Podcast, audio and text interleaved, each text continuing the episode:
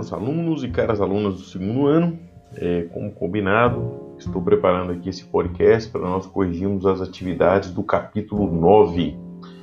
Então vamos lá. Como sempre, vamos iniciar então é, pelas questões do para organizar, no caso da página 172, que é composto aqui de nove questões. Né? A questão número 1 um é a seguinte. O barão de Marechal, ou Marescal, agente diplomático da Áustria no Rio de Janeiro, escreveu em 1822 sobre a situação do Brasil em ofício ao seu governo. Tudo está por fazer. Não há Constituição, códigos legais, sistema de educação, nada existe exceto uma soberania reconhecida e coroada. Explique a frase do agente diplomático Gente, aqui então a questão tranquila, o que vocês deveriam dizer é o seguinte: ele quis se referir à situação comum a qualquer colônia que tenha se tornado independente de sua metrópole, o processo de construção e organização do novo governo, no caso, né, a gente poderia dizer de um Estado nacional. Vamos avançar para a questão 2. A 2 é a seguinte: durante os trabalhos da Assembleia Constituinte dissolvida em 1823. Vamos lá, primeira pergunta é o item A que grupos que se destacaram, então, na Assembleia Constituinte, que foi dissolvida em 1823. Então, resposta à questão A, dois grupos se destacaram, o Partido Brasileiro e o Partido Português, os quais não eram propriamente partidos políticos, mas mais propriamente o que poderia chamar de correntes de opinião. Pergunta B, quais foram as suas principais divergências? O Partido Brasileiro propunha uma monarquia constitucional e mais autonomia para as províncias. O partido português, por sua vez, defendia o fortalecimento do poder do imperador, cabendo a ele, no caso Dom Pedro I, indicar um presidente para cada província. E nós temos agora é, o item C da questão 2. Em quais questões esses grupos convergiam? Bem, resposta do item C, eles concordavam em manter a escravidão e a unidade territorial nacional. Vamos avançar para a questão 3. Na Constituição de 1824, que diferenças existiam entre cidadãos ativos e cidadãos passivos? Então, o que vocês deveriam dizer que é o seguinte: essa é uma questão bem importante para entender os limites da cidadania nesse momento, né? Resposta da questão 3. Eram considerados cidadãos passivos aqueles que não tinham direito a voto. São aí, como exemplos, né, os criados, os menores de 25 anos, a não ser os casados, religiosos regulares, criminosos e os que não tivessem renda mínima anual de 100 mil réis. Era também o caso dos alforriados nascidos na África e das mulheres. Os demais eram cidadãos com direito a voto, ativos, portanto. Vamos avançar então para a questão 4. Né? A questão 4 é o seguinte: justifique a seguinte afirmação. No período regencial, a integridade territorial do Brasil independente foi posta em risco. Então, aqui vocês deveriam dizer o seguinte: as várias revoltas que eclodiram durante o período regencial, se triunfassem, poderiam provocar uma ruptura político-administrativa em relação ao Império do Brasil, o que poderia levar à constituição de diversos estados independentes. Avancemos agora para a questão 5. Em sua opinião, por que muitas províncias do Império do Brasil se consideravam colônias do Rio de Janeiro? Então aqui vocês poderiam argumentar de diversas maneiras. Os temas que vocês deveriam aqui lembrar são os seguintes. O excessivo poder central, que nesse caso recaía sobre a capital do império, a cidade do Rio de Janeiro, levava muitas províncias a considerarem essa centralização como um privilégio do Rio de Janeiro, cidade com a qual todas as demais províncias contribuíam por meio de tributos, sem nada a receber em troca. Viam nisso uma atuação que lembrava uma metrópole. Vamos avançar então agora para a questão 6, né?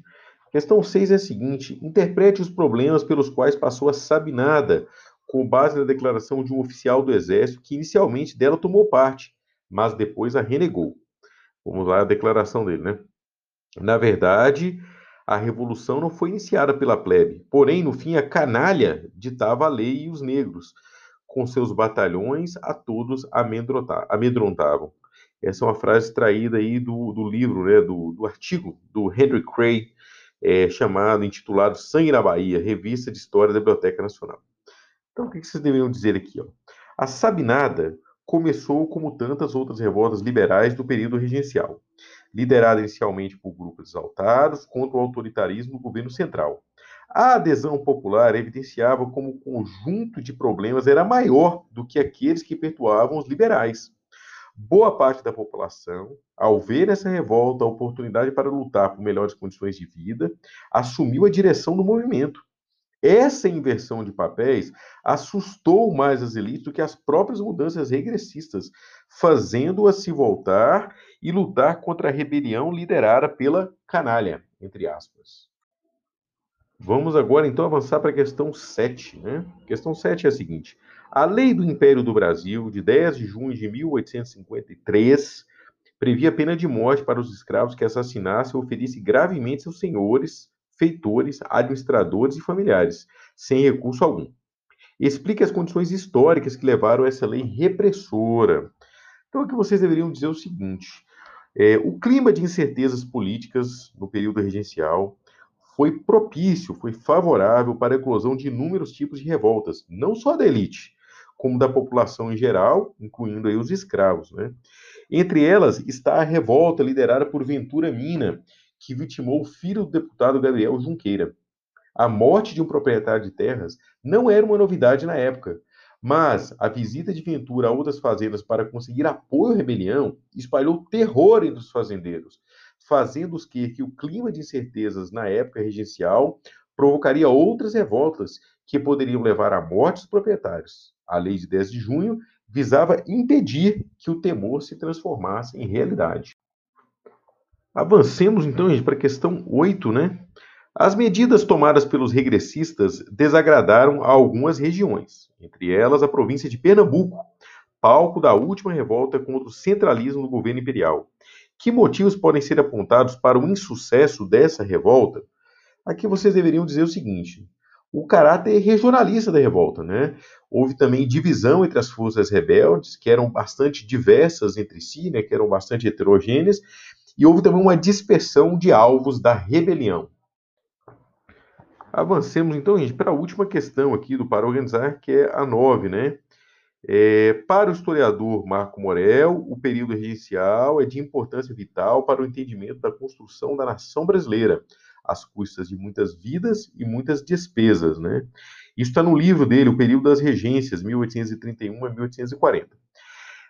Aqui na pergunta pede o seguinte: relacione pelo menos, duas, pelo menos duas questões das que, pelo menos duas das questões referidas pelo autor no contexto da história do Brasil. Então aqui vocês poderiam dizer o seguinte, né? É, vocês podem mencionar aqui a pressão para a abdicação do Dom Pedro, considerado ali um, um, governante absolutista. Vocês podem também falar das disputas pela elaboração da Constituição do Brasil em 1823 e 1824. Vocês podem falar das revoltas separatistas do período regencial, destacando especialmente a Farroupilha, a revolta dos malês, né, que era aí, composta aí por é, escravos muçulmanos.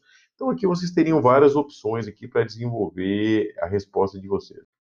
É, prosseguindo então na lista que eu havia indicado para vocês, vamos lá para a questão da página 164, Conversa de Historiador. Então aqui há um texto bem interessante aqui sobre as revoltas escravas no período, né? E a pergunta é a seguinte: alguns escravos alforriados, no caso foram libertos, né? Quando conseguiam enriquecer, compravam seus próprios escravos.